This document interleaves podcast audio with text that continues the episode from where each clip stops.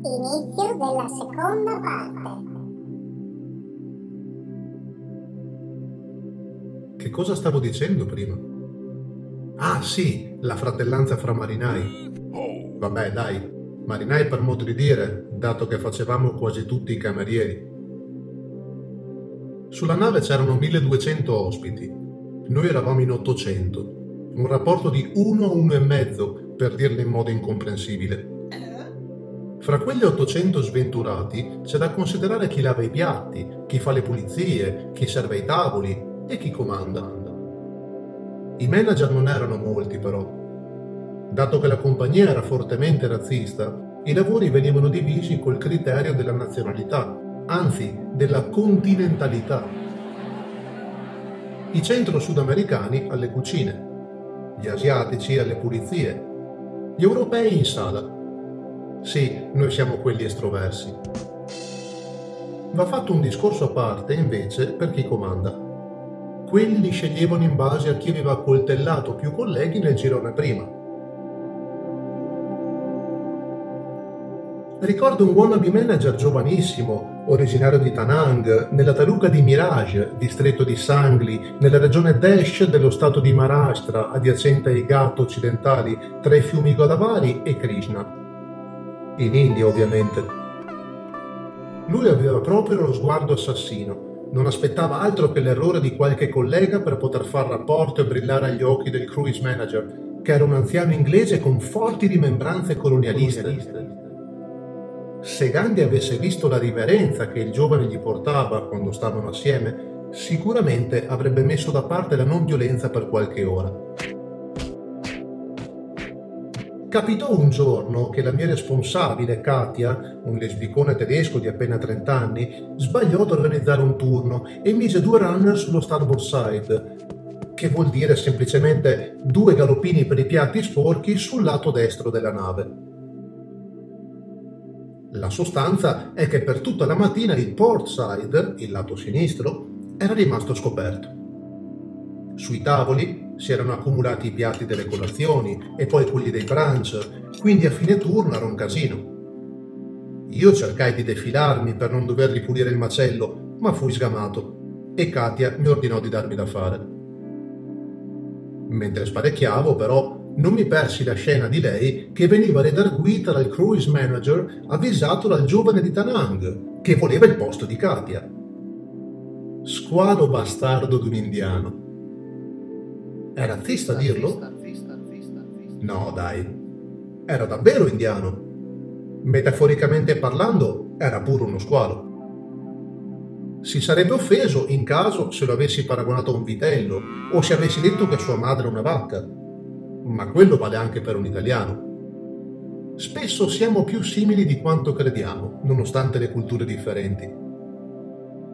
Comunque, anche dopo quella disavventura, Katia restò al suo posto e l'agognato lavoro di manager le rimase cucito addosso. Lui invece fu allontanato il mese seguente perché trovarono della cocaina tra i suoi effetti personali. Eh certo, se no come faceva a essere sempre così allegro e pimpante? Pimpava, come molti a bordo. Era uno di quelli che tra noi dell'equipaggio chiamavamo un babalù boss, un capo rincoglionito. Spesso bisognava inventarsi delle parole per non farsi capire dai superiori, così come dagli ospiti della nave. Guai se ci avessero sorpresi a bestemmiare oppure offendere un cliente, anche solo sussurrando un semplice vaffanculo, pena il licenziamento. Quindi ecco che Babalù voleva dire idiota, coglione, mentre Bomboclat era un'espressione di sorpresa, buona o cattiva.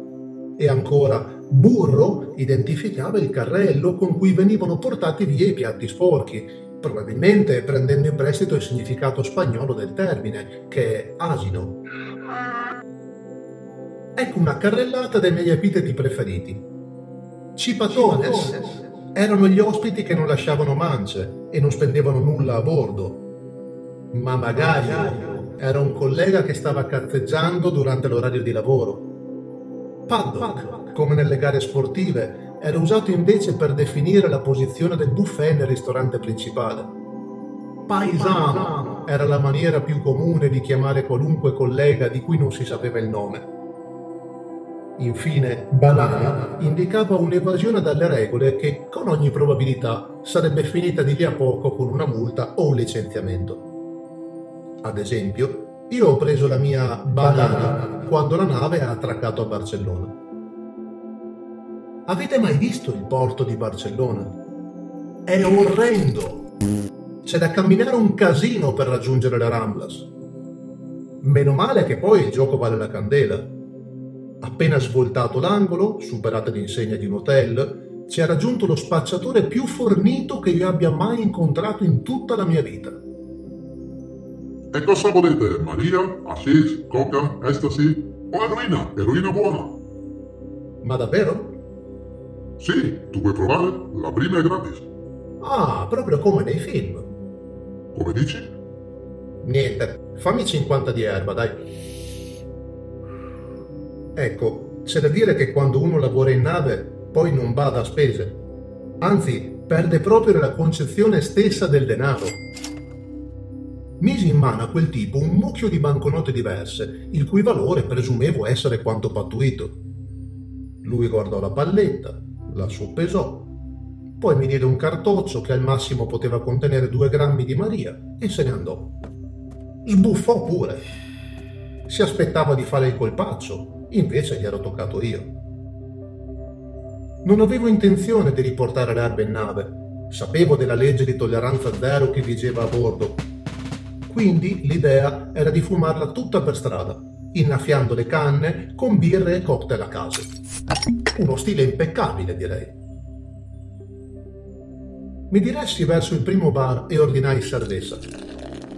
Di lì a poco mi raggiunsero due colleghi camerieri e rollammo tre personal. Uno di loro aveva ricevuto l'invito per una festa sul terrazzo di un hotel di lusso, di cui non ricordo assolutamente il nome. Ovviamente ci andammo, anche perché l'americana che l'aveva invitato era un ospite della nave e non si poteva rifiutare. Inoltre, se tutto gli fosse andato per il verso giusto, l'estate successiva ci avrebbe invitati tutti a fare una vacanza nella casa di lei a Long Beach, nella contea di Los Angeles. Non ci arrivò mai l'invito ma una foto di lui con le chiappe al vento sulla spiaggia, quella sì. Maledetto bastardo. L'ho perdonato, ovviamente. Avrei fatto lo stesso.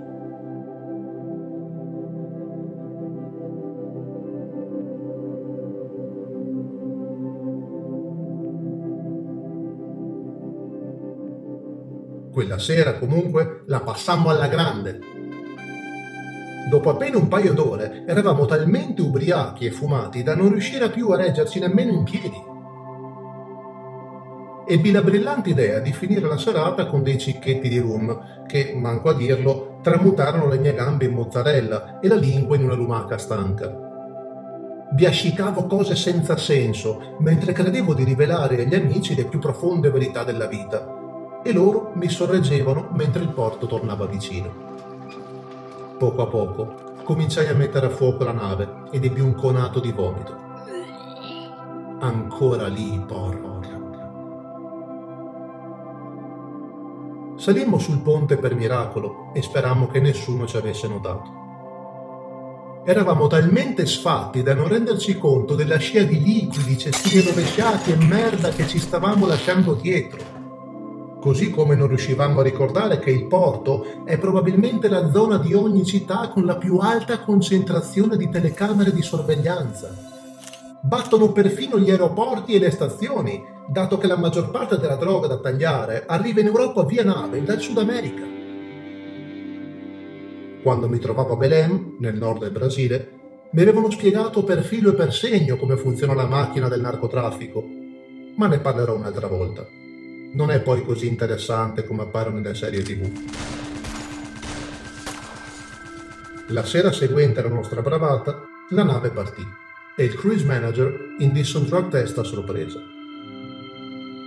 Indovinate chi ci cascò dentro? Esatto, proprio io. Passai la giornata a bere tè verde e soluzione di shum, ma niente. I residui della Maria erano troppo freschi nell'urina per sparire così velocemente.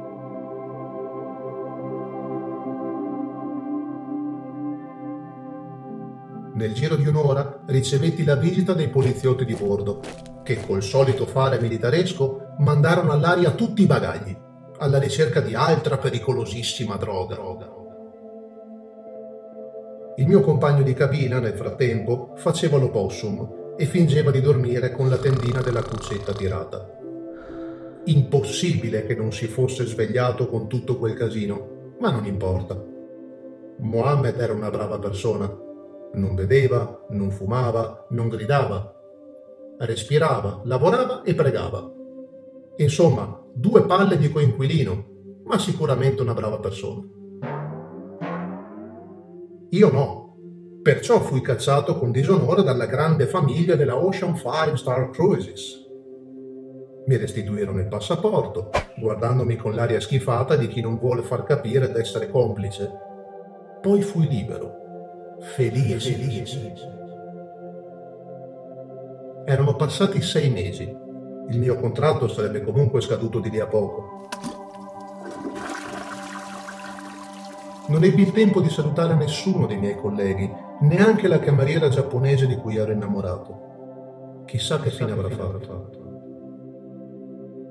Scendendo la scaletta per l'ultima volta, pensai che fosse da idioti licenziare qualcuno per droga e poi lasciarlo a terra proprio a Ibiza.